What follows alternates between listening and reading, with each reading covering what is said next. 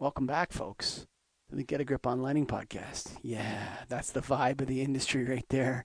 The vibe of the industry. It's vibing, it's vibing with David Nathaniel, Greg. Vibing it out. That's right. Oh, great topic. Good discussion we had with him today about the lighting industry, about management, all sorts of fun. Yeah, it was a good time. And that David's a friend of the show. So it's, I think it's his second or mm-hmm. third time being on with us. And it's always good to catch up with David because he's always got a lot of irons in the fire. He's kind of like us. He's cooking things up on the side and has a little side hustle and whatever. It's always fun to talk to him. So, David, always a pleasure. Thank you for being a guest on the show. Before we get past anything, though, before we get to anything, we want to keep it easy for you. How do we do that, Greg? We go to KeystoneTechnologies.com. That's K E Y S T O N E T E C H.com. That was so easy. I'm glad you did it because I probably would have screwed it up because I don't do that part too often where I have to read it out. But we talk about today on the show, we're going to talk about not putting all your eggs in one basket and diversifying and growing as a business. And who's done that better than Keystone? I would say really no one. Nobody. It says you, you'll see on the screen right now. We're probably showing it says it began with ballast. Seventy-five years ago, they said we're going to be a ballast manufacturer. Until what they are now today is a leader in the lighting industry. LED fixtures, LED tubes, LED kits, LED drivers, everything LED, everything traditional. They've got it all. They are one of the leaders of lighting, and it's because of their strategizing much beyond just ballast. They moved out into everything, and now they're at the top of the game you know, especially like in the last 10 years, I don't think there's been any company in lighting that's moved as quickly as Keystone. Making it easy, moving quickly. Yeah, keep it easy. Of course, you know, where it all started for Keystone when they joined the National Association of Innovative Lighting Distributors. Yeah. That's, that's not a lie. That's a real deal. I'm telling you. And so they joined Nailed at NAILD.org and they made a nice five year commitment to Nailed. Josh Brown and I shook hands on that ourselves. And so from there, the rocket launched. But for right now, we got David Nathaniel on the Get a Grip on Lighting podcast. Welcome back, David Nathaniel. Thank you. Nice to be back. Yeah, say hello to Greg Eric. hey, Greg. How you doing? Hey, good, David. We got to see you in person someday soon. We'll see when. Open up I, that border. I know. I know. We keep waiting. So you reached out to me, uh, I guess, a week or two ago, and just saying that you know you felt it was a good time to come back on the show, and I didn't want to talk about it too much before because I like it to be a surprise. Tell us a little bit about where Ascot Capital Group is now, and and why you wanted to come on the Get a Grip on Lighting podcast. Well, I I just thought it was uh, interesting to see how things have evolved. Uh, on our side, you know, our, our main business was a was a lamp lamp ballast business, which got totally disrupted. Fortunately, I had started uh, Stanpro Lighting Systems in uh, in the mid '90s, so uh, I had a fixture business that was on the go and, and I was doing well. And then um, we decided to uh, merge the two businesses together. Uh, we announced it in uh, early 2019, and it's it's now fully fully executed and merged together and uh, as well, in order to uh, become less reliant on the lamp business, uh, you know, we started a a, um, a, strategy of doing acquisition, and so we've uh, we've done three acquisitions in the last three years, and so now as a go as a as a group, uh, I think we're you know well positioned. Uh, in the lighting industry, I think we're not too dependent in, in any one area, and, and so I think it's it's a very healthy way to you know to move forward. And so you're you're diversifying your business, but you're staying in lighting primarily. Have you done anything outside of the lighting business?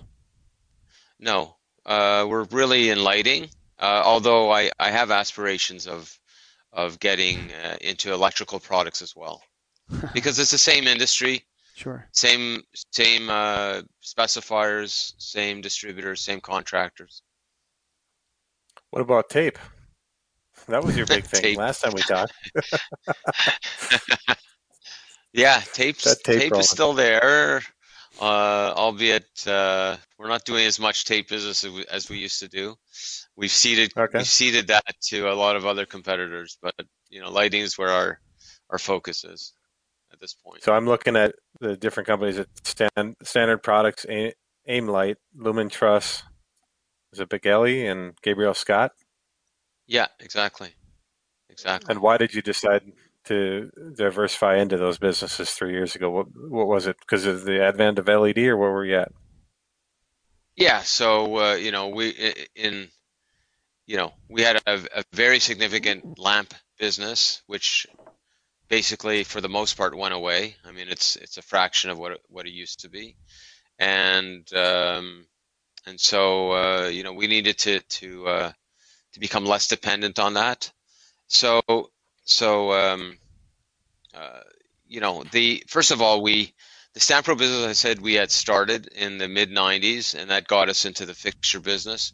I ran it as two separate businesses. Uh, and then the guys running Stanpro started up a company called Aimlight in the mid 2000s, and um, primarily in emergency lighting, but also in uh, in some uh, general industrial lighting. And then um, uh, and we acquired Beghelli two years ago, which is uh, we acquired excuse me we acquired the Canadian division of Beghelli, which is a large Italian public corporation.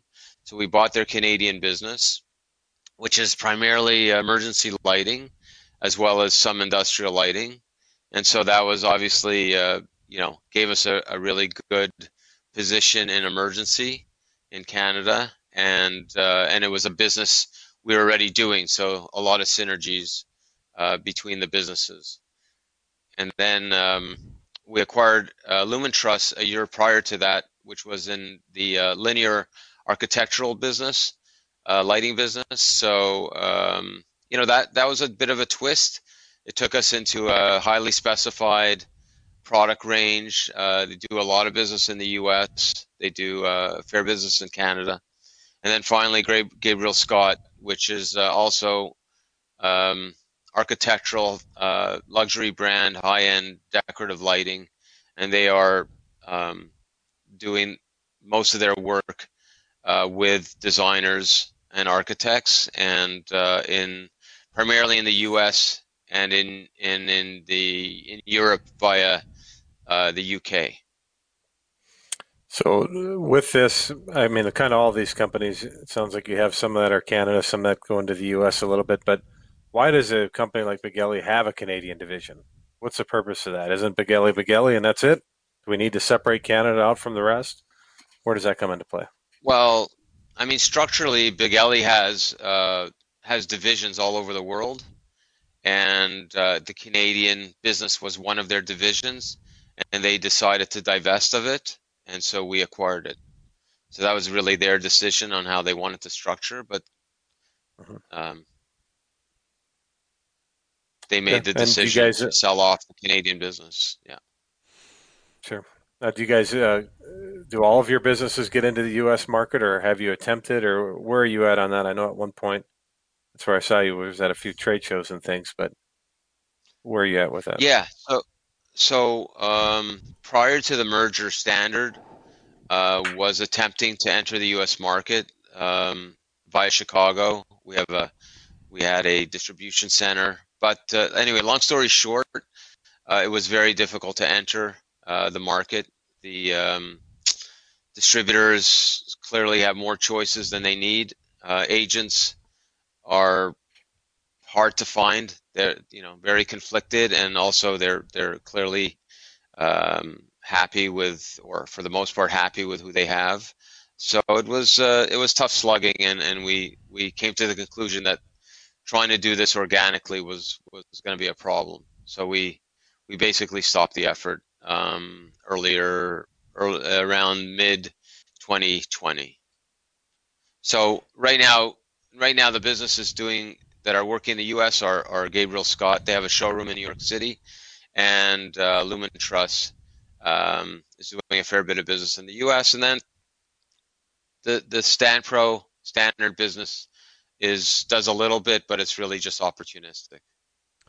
The I, when I first met you many years ago, probably 20 years ago or something like that, there was a legend that you looked over every invoice that Standard Products sent out.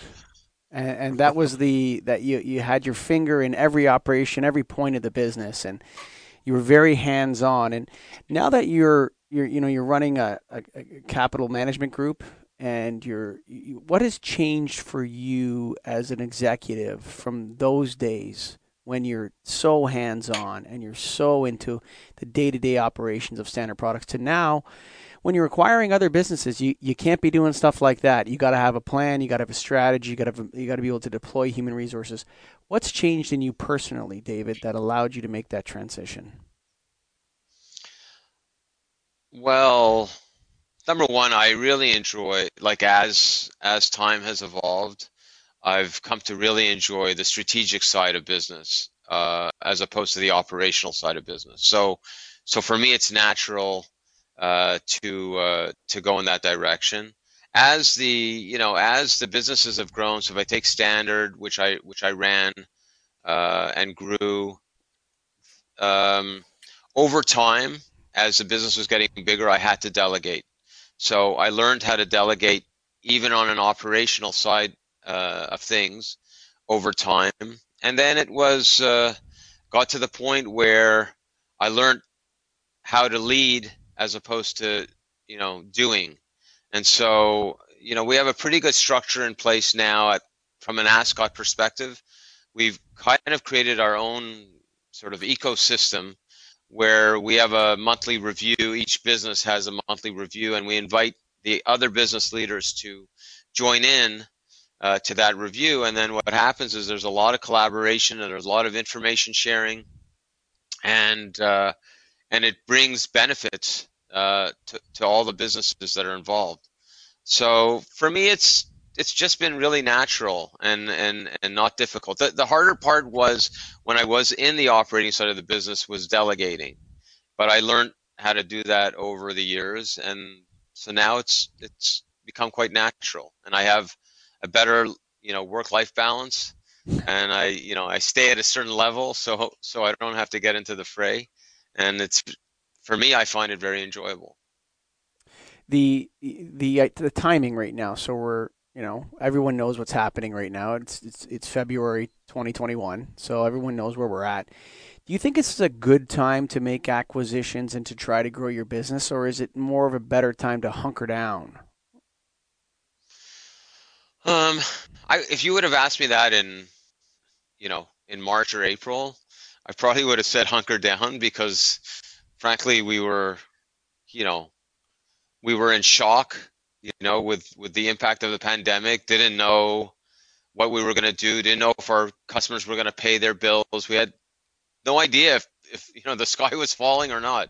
So definitely, you know, it took us took us about six weeks, six to eight weeks to sort of, and I'm, I'm probably the same for for most businesses. It took us, uh, you know, that time period to try to to realize that okay, life was going to go on. We had to make some changes. We had to protect the business. Um, you know, we had to take care of our employees and and and then just sort of see how things keep your foot on the gas, keep your foot on the brake, and and sort of just you know adjust.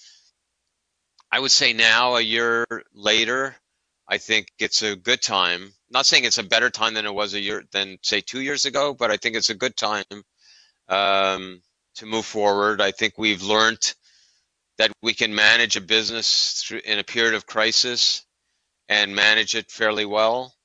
And so that gives us a lot of confidence uh, moving forward. And I think there are, I think there's there's potentially more opportunities today from an acquisition standpoint than there might have been before because typically the businesses we're looking at are are sort of uh, owner operated uh, businesses. And uh, I think a lot of a lot of entrepreneurs in their you know maybe in their early 60s or in their 60s or 70s um, might have come to the conclusion that that this instability is just not worth it and maybe they're better to just if they don't have a succession in place maybe it's better to just exit and and be safe and sort of enjoy life uh, so i don't know if that's the case but I definitely think it probably had an impact. When you look at the businesses that you have purchased, and you mentioned the owner operator thing. Is it is it important when you're doing this that you keep that owner operator on, or does it depend on the business and you cut those people right away, or do they have a certain amount of time that you need them there to really keep it going? Yeah, so the owner operator is very important. So we've we maintain the uh, the uh, in, in, some cases the owner has maintained some equity uh, in the business. In other cases they haven't. Uh, but basically, yes, they're running the business as usual. But now they have a lot more. Um, let's just say a, a much stronger structure and foundation. On the financial side, they have uh, much better controls, much better reporting. Uh, they have uh, access to capital that they didn't have before, so more working capital available to them. And then, um, sort of on the operational side, best practices. Uh, they have uh, a lot of support, whether it be sourcing or production. Um, for example, we have Stanpro uh, has an SMT shop, so we make our own boards or we populate our own boards, so that helps out some of the other businesses. Uh, just just really sharing ideas, uh, relationships, uh, it, taking advantage of relationships, all that. But but the intent really is that for every business to be run independently and uh, and to succeed uh, in that in that respect. Is there any instances, and there, there's got to be, where a couple of your companies can compete for the same sale? I mean, you guys have similar products on some of these. So does that happen yeah. ever? It happens, and we're what are we four four or five companies? There's like there's no shortage of competitors in the lighting industry. So it's it's you know it is what it is. I wouldn't say I'd say the the bigger overlap really is really with Stanpro, Aimlight, and Beghelli because they're uh, they're all in Canada. They're all more or less in similar product, and uh, but it's the strength of their sales network. So the uh, either the agents or the direct sales forces that are getting them into projects, getting specified, and and winning the business. And as you have taken over some of these companies and you kept the owner operator, has it been difficult for some to transition to your model of business, or are, are you having to hire new employees that fit what you guys are trying to do, or has it been pretty uh, smooth in terms of that? No, it's been pretty smooth. It's been pretty smooth. I mean, not we don't have 20 examples of it. We have three examples yeah. of it, but it's been it's been pretty smooth. The uh, I think that the they're really happy. The guy, like say at Lumen Truss, Eric is super happy. Eric and, and Anthony are super happy with the support they've they've received, their ability to grow the business. Um, and have the support to do that. I'd say the same thing for well, Gabriel Scott's really new, but um, clearly they've already identified a ton. We did a strategic planning initiative with them, so now they have a much clearer idea of of what to focus on going forward.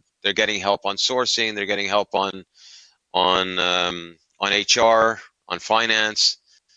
Um, on some of the uh, on the production, a little bit of uh, production methods and whatnot. So it's they're they're it's still new, but they're very excited to have the uh, the support. And I guess in a year from now, we'll see whether they felt that they got uh, they got what they wanted. But I think they will because we're we're yeah. we're you know we're pretty happy with how we support the businesses. And you mentioned so you did some strategic planning. How the hell do you do that right now? Give us a breakdown because we're ready. Not that hard. yeah, sure. Yeah. I mean, so uh, it's if you break it down. So a strategic plan basically you you you uh, conclude on a few strategies. So ideally not too many. So let's say maximum five. And then every strategy has a number of tactics associated with it. And every tactic has basically an owner and a delivery date. Uh, so if I take an example, let's say, Greg, let's say for you, your strategy is, I don't know, your strategy is to get into UV lighting.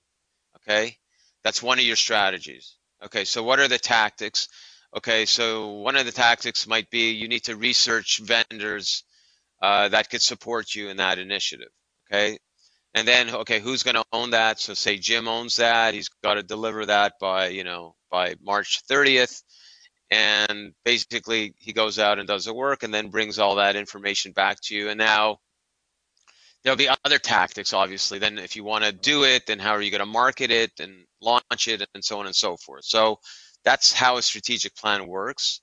Um, and uh, and what it allows you to do is really look at your business, look at uh, what are your so you typically start with a with a SWOT, so your strengths, weaknesses, opportunities, threats, and then you narrow it down. You'll eventually get to the strategies that make the most sense for you, and then you come up with the tactics, and and then you and then what's very important is you track. So we're tracking every month. We have like a green light, red light, yellow light. So if things are coming in on time, then they're green. If they're a little slow, but they're coming, they're yellow. And then if like nothing's happening, then they're red. And then you know typically you take you take the uh, the steps necessary to mitigate that. Your your uh, planning is much more sophisticated than Greg and I's. Well, it's not that sophisticated. No, no, here, it's just a matter of taking the time to sit to, to take it. Yeah, Greg ahead. and I have four things that we do. Okay? So the first thing we do is we get it going. Whatever it is. Get it going. And then you a- after you get it going and it's a going concern, maybe it makes some money or whatever, then you keep it going. And you find people to run it for you. And then you say what's next to add to this? And then after that you say what's the plan for it? Are you going to sell it? Are you going to are you going to expand it? Are you going to do something different? So that's that's how we kind of plan it out. When we, everything with Get a Grip on Lighting from the beginning was about get it going, keep it going. What's the plan? What's next? And that's how we kind of think about it in our heads because everything we do right now, we have to start it. And that's that's where you've gone from. You've gotten out of that. And that's why I- I'm very interested in, in, in understanding that more from my own development. Like I've started multiple companies over my career and uh, you know, I still manage them every day. And there's a, I have a little bit of envy for you, and even the podcast, and I'm, I'm involved in everything all the time. But there's a sense in which that a certain amount of maturity, a certain amount of letting go, there's an, um, a certain amount of delegation that you talked about that you can learn as a manager, that you learn to trust people, you learn to delegate to them effectively, to give them reasonable deliverables and this sort of stuff allows you to expand beyond that four pack that we have, Greg, into into something a little bit more sophisticated. Uh, but I, I had a I have a feeling that it was a transition for you too, David. You talked about sort of it was a slow growth over the course of a career. Um, do you have much further to go? Do you see even higher places that you can go with this kind of a strategy where you can become even better at deploying? Because what you're doing now is you're not managing companies, you're deploying your capital eff- effectively within an industry that you know well. Is that a good way to describe it? Uh, I think I'm deploying capital, but I'm also deploying know-how, Ah, okay, yeah. right? So, like I said, we have a bit of a internal ecosystem amongst the different businesses that, and they're all supporting and helping each other out. And then sort of at the back end, you know, Ascot's helping on the finance, on the HR side, and on the IT side. So that's kind of the structure. So I think um, totally, I um, I have aspirations to continue growing the businesses that we have in our portfolio organically, and as well as to make strategic acquisitions, either in lighting, hopefully in electrical at some point in time, and uh, and and again supporting the businesses that join to uh, to be successful. So it, it, you know, that's that's kind of where we're going. Let's talk about. Let's change gears a little bit here. I want to talk about Sure. some of the carnage that's been in the news recently. Um, I don't know how closely you follow the lighting news. I mean, obviously there's Edison Report, there's Inside Lighting, there's Light Sure. TED, there's different places you can get information. But no matter which one you go to, it's all loaded with this company laid off this many hundreds of people, that company laid off that many hundreds of people. This is a, an, a very unique time. How much more carnage do you see before people start talking about growth. Now, there is a few growth stories out there in the UV sector. There are people in the health and wellness and that kind of circadian lighting talking about growth, but I'm not sure how much they're actually selling. Okay. So, but how long do you think before we get out of this phase of shrinking and layoffs and mergers and acquisitions and that sort of stuff? How long do you think this is going to last for? That's a that's a tough question. Uh, we're in a very fragmented industry. There's way too many players that are in this industry. From, I mean, look, uh, you know, China, China is where the majority of, of the products are manufactured. I, I know there's Vietnam and Mexico and whatnot, but China is a major factor, and and the Chinese are are they're clever and they're smart and they've they they have learned how to bring their products direct uh, into many markets, including North American markets, and uh, either through partners or either directly.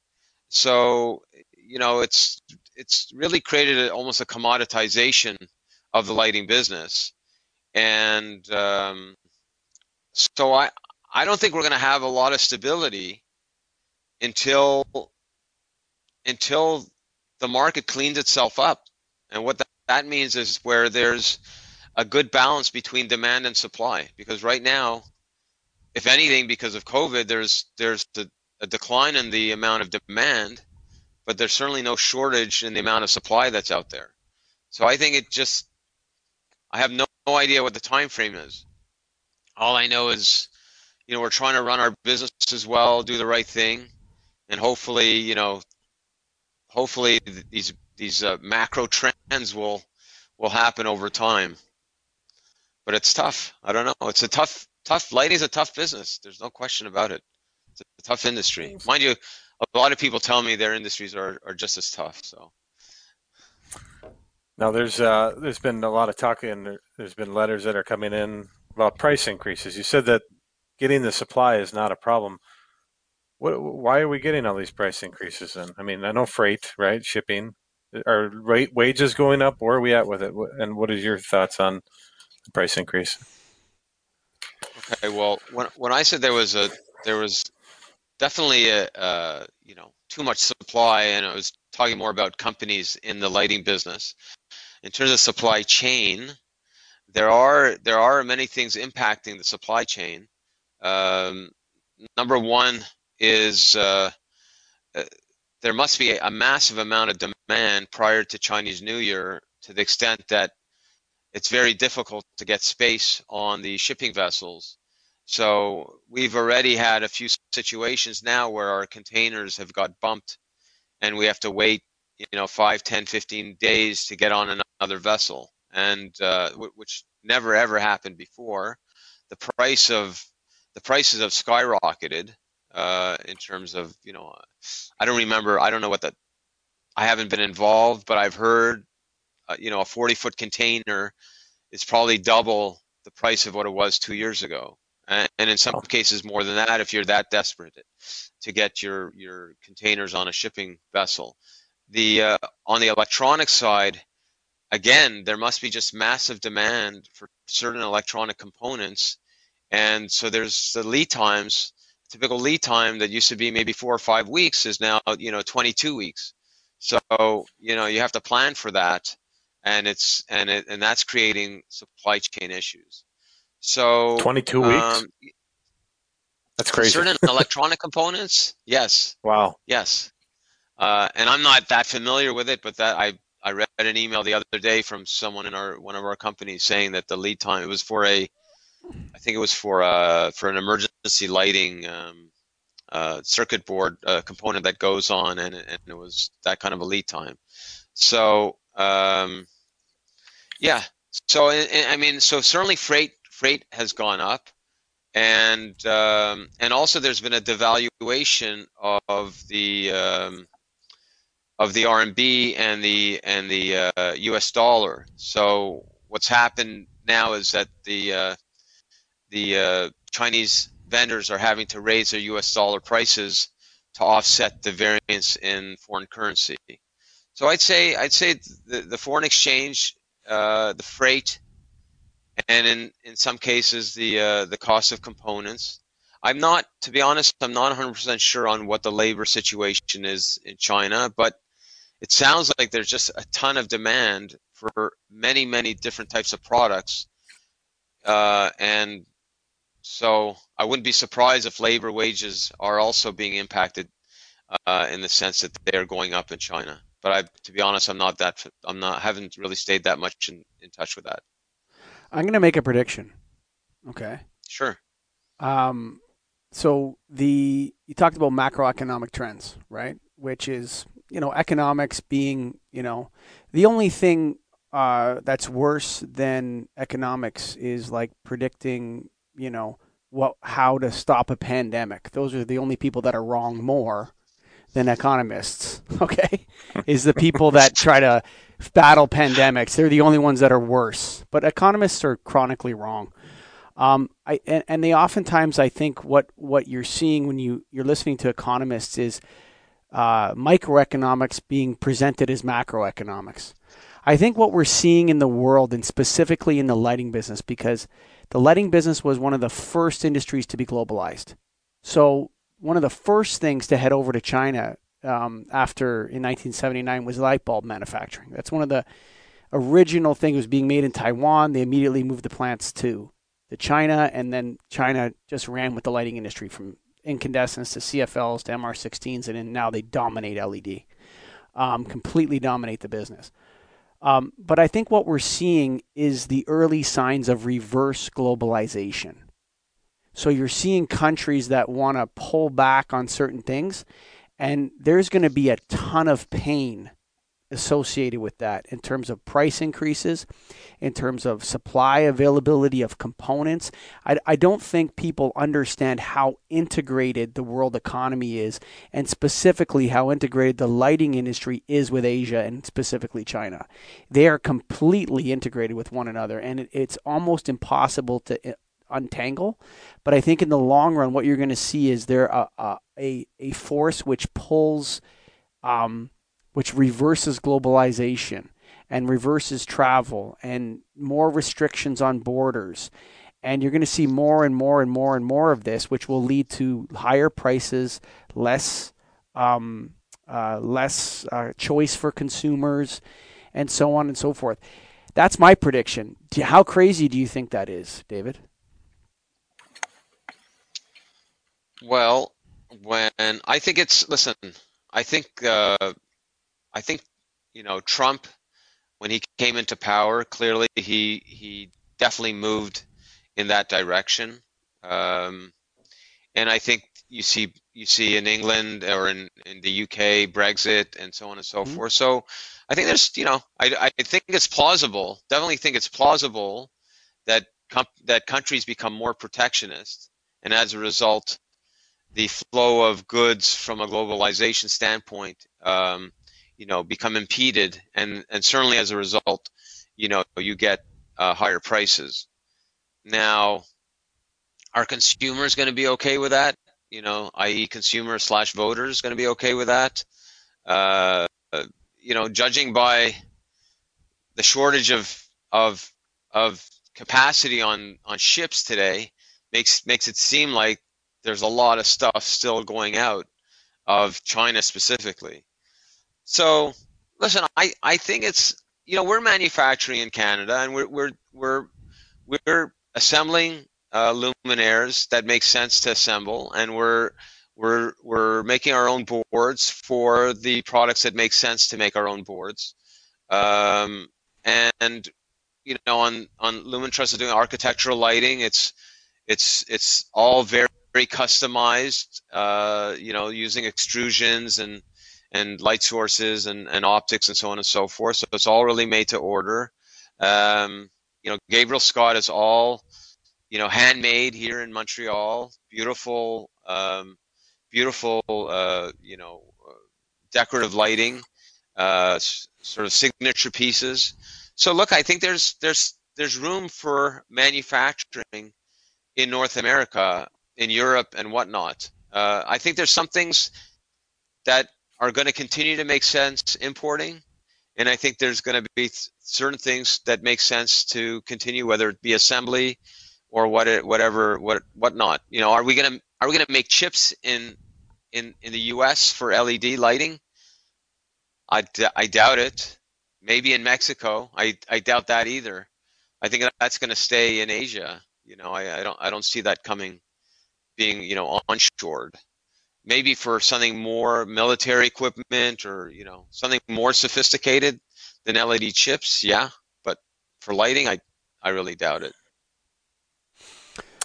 It's going to be interesting to see. It, Greg, I, I would say just yeah. to add add a name to that, that Biden's policy towards China is going to be likely very very similar to Trump's, although there'll be less maybe viscosity in the language. I don't think that, that the the the policy is going to change much. What's up, Greg?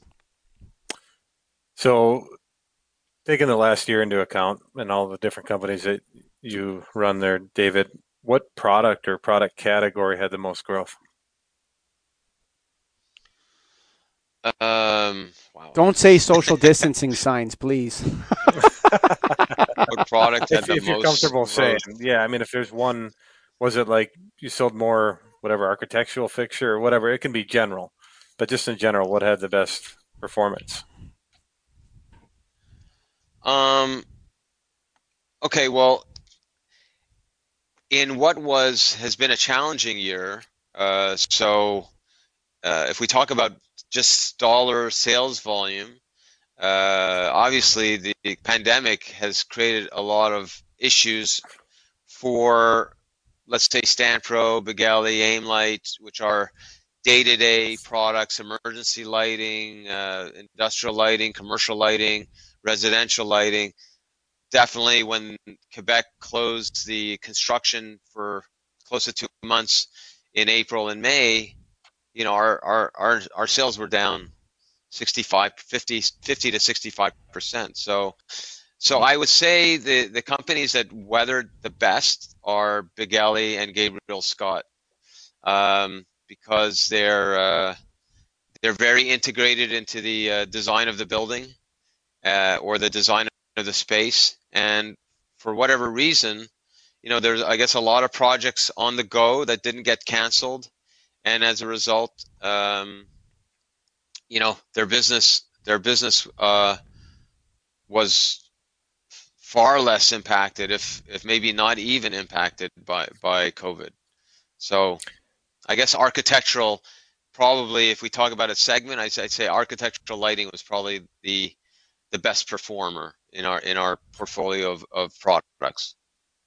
I had to Do think those, that through. Those, get to that conclusion. Yeah, yeah, no, that's good.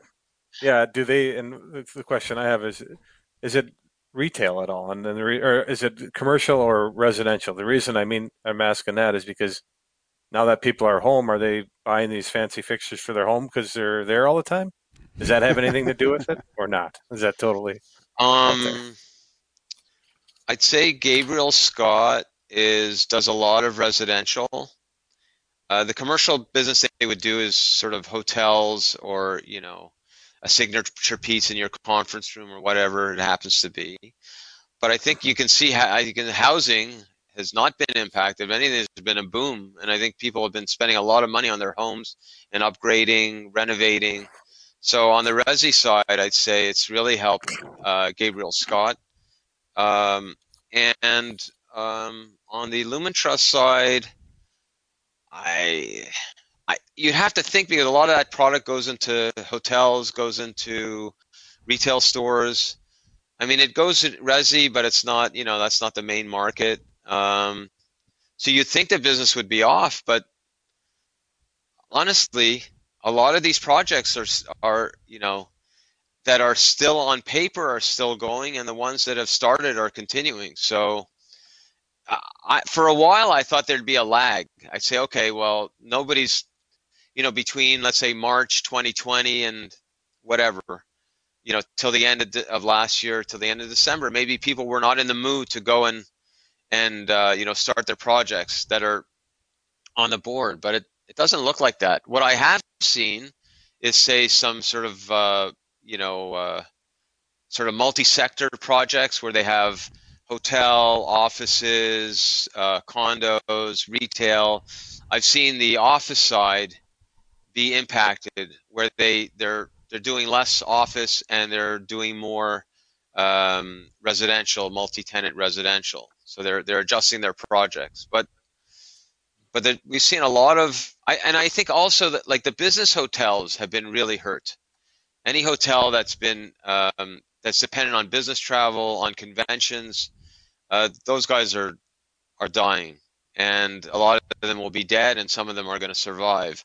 Uh, but the but the uh, leisure hotel, I think, has been strong. Uh, you know, I mean, travel has impacted it obviously, but for the most part, those are the guys that are going to bounce back. There's I I was listening to your podcast. Um, sorry, I can't remember his name, but the fellow from from from the UK, and uh, and then he also talked about uh, Randy Reid's comment about things coming back, and I feel exactly the same way as those guys. I think there's going to come back with a vengeance. I think people are been stuck for it's probably going to be a year and a half to two years, and when they can come out, they're going to come out. They're going to come out with a vengeance. I think travel is going to be massive, um, and so yeah. huh. well, is... David, um, you know, I, I think that's a you know an interesting um, that's an optimistic position. Um, I'm not. So, I I don't know if I fundamentally agree with that. I, I don't know if it. I think there's going to be a huge. So with the LED boom, what you're seeing is there's oversupply in the market. is what you were talking about earlier in the conversation. There's too many people sure. In the in the in the channel that are, you know, whatever, even if they have shipping delays, there's still too many people in the channel selling to distributors, too many distributors trying to go for the same projects and go for the same incentives. Um, and that, that clog up, um, I'm, you know, and I'm going to say this, you don't have to agree. I lay it squarely at the feet of the DLC. I think they, they're a huge factor in this problem. Their certification process, allowing anyone to get certified. Um, I don't think their, their standards were very well run, um, or their QPL was very well run. Um, but I do hope the travel comes back. I'm not sure. I'm not as optimistic. I think I think you're going to see less travel, significantly. I think there's going to be, I think there's going to be less business travel. Mm-hmm. But I think I think leisure is going for sure. I think there's going to be a there's going to be a wave of leisure travel. But I also think people learn it's not so bad staying at home, and it's not so bad living a more simple life. So you know that annual trip to Europe or you know or whatever to Hawaii or wherever it happens to be, you know that that might get impacted as well. Um, you know, but I but I do think people are itchy to get out there and move around, and so when it's going to be safe to do that, I think we're going to see a lot of that happening. David so, Nathaniel, thank you for being a guest on the Get a Grip on Lighting podcast. Thanks for having me. I appreciate no it. Yep. All the best. Okay. All the best to you guys. Ooh, Keystone Technologies. Yeah. They don't swim against the current, they keep it easy. That's right. Go to K E Y S T O N E T E C H dot com, Greggy. KeystoneTech.com. Long history in the lighting world, as we talked about it, beginning with ballasts, and now all the way to the point where they're leader, a leader if not the leader in LED lighting. And I'm serious about that. They've come a long way. They've learned what the lighting industry told them that they needed. Make it easy for us. Give us product we need at a good price. And back it. Can you do that? Yes. And Keystone did it. And because of that, one of the most successful lighting companies in the business today. You got to go to keystonetech.com. That's K E Y S T O N E T E C H.com. The easy folks, light made easy, Keystone Tech. And of course, proud members of the National Association of Innovative Lighting Distributors. That's NAILD.org. Nail.org. Get associated. Stay associated. Come on, man. What are you waiting for? Too much time listening to the Get a Grip on Lighting podcast. You got to get in here, get on it, get after it. Go to nail.org. And of course, David Nathaniel, friend of the show, Thanks for coming on. Always love to have you, man. It's always good to hear your voice, and I'm glad to see that you guys are doing well through all this um, virus situation, and that, and that you're you're growing, and that your, your company is strong, and that's always good to hear, isn't it, Craig? Oh, for sure. You can learn a lot from a guy like David, and hopefully you did today. Thanks for listening, folks. You know we always love you guys. Bye for now.